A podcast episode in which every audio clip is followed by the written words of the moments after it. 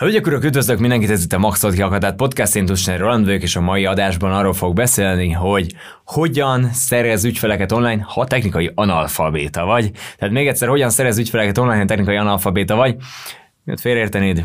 Egyáltalán nem bunkóságból mondom ezt, én saját magamat is éveken keresztül technikai analfabétának tartottam, még a mai napig nagyon sok olyan terület van, ahol azt gondolom, hogy jelentős fejlődési lehetőségeim vannak, hogy így fogalmazzak, jó? Tehát azért azt látom, hogy az ügyfeleim nagy részénél is a technikai dolgokkal kapcsolatosan elég nagy félelem van, tartunk a Facebook hirdetésektől, tartunk az online ügyfélszerző rendszerektől, tartunk az e-mail listaépítéstől, a YouTube-tól, tehát hogy ahol van technikai kihívás, attól tartunk.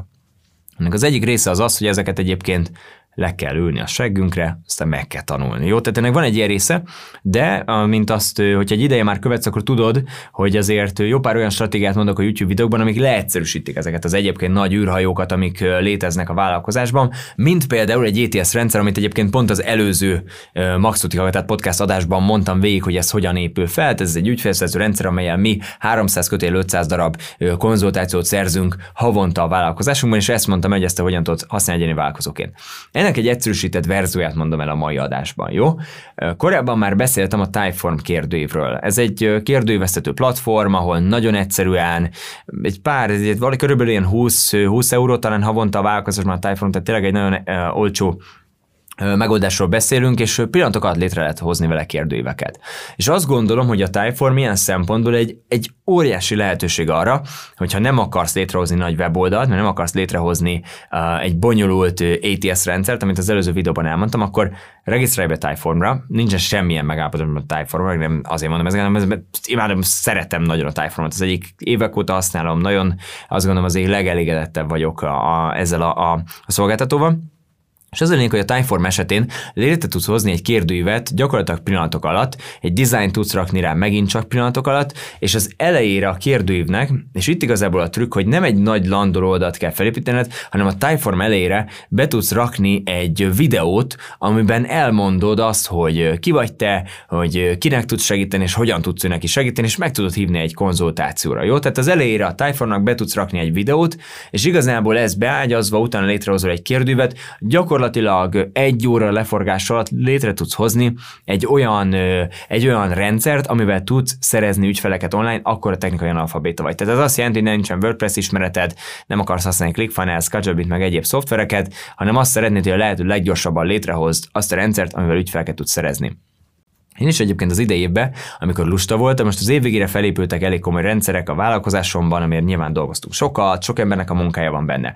De évközben, amikor lusta voltam, akkor azért voltam lusta, mert egyszerűen nem volt értelme annak, hogy többet tegyünk le az asztalra. Akkor annyit csináltam, hogy egy ilyen Typeform kérdővet elkészítettem, Facebook hirdetéseket raktam mellé, és gyakorlatilag amikor szerettünk volna konzultációkat, szerettünk volna értékesíteni a vállalkozásunkban, akkor bekapcsoltuk a Facebook hirdetéseket, egy poszt, egy kép az ügyfeleimmel, gyakorlatilag egy csoportkép volt az ügyfeleimmel, a hirdetési kép, leírtam, hogy miben tudok segíteni, leírtam, hogy milyen szolgáltásra indulnak most, és leírtam, hogy kattints a linkre, hogy szeretné együtt dolgozni velem. Rákattintott a Typeform kérdőnek a linkjére, ott még csak egy videót se raktam be az elejére, videót azt gondolom azért rak be, mondd el, hogy hogyan lehet veled dolgozni, mondd el, hogy kinek tudsz segíteni, és utána töltse ki a kérdőívet, hogyha szeretne egy ilyen időpontot.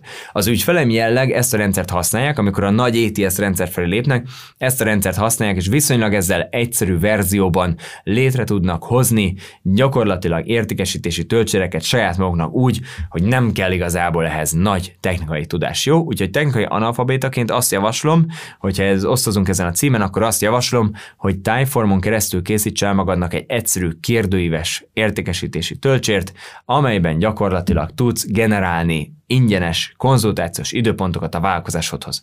Ahhoz, hogy ezt tényleg biztosan el tud készíteni, csináltam neked egy képernyő felvételt, amelyben végigmutatom, hogy a Typeformban hogy lehet nagyon gyorsan elkészíteni egy ilyen töltsért. Ha ezt szeretnéd megkapni, akkor kattints a maxoltakat.hu/podcast linkre, még egyszer maxoltakat.hu/podcast, erre a linkre kattintasz, kitöltesz egy 2 perces kérdőívet, akkor azonnal megkapod a Max Okikada podcast második évadában lévő gyakorlatilag összes ilyen segédanyagot, videót, sablont, amit készítettünk neked, és így azonnal tudod ezeket használni a vállalkozásodban. Ha szeretnéd megnézni, hogy egy ilyen Typeform kérdőív funnel hogyan épül fel, akkor kattints a maximumvetet.hu/podcastra. Találkozunk a következő podcast adásban.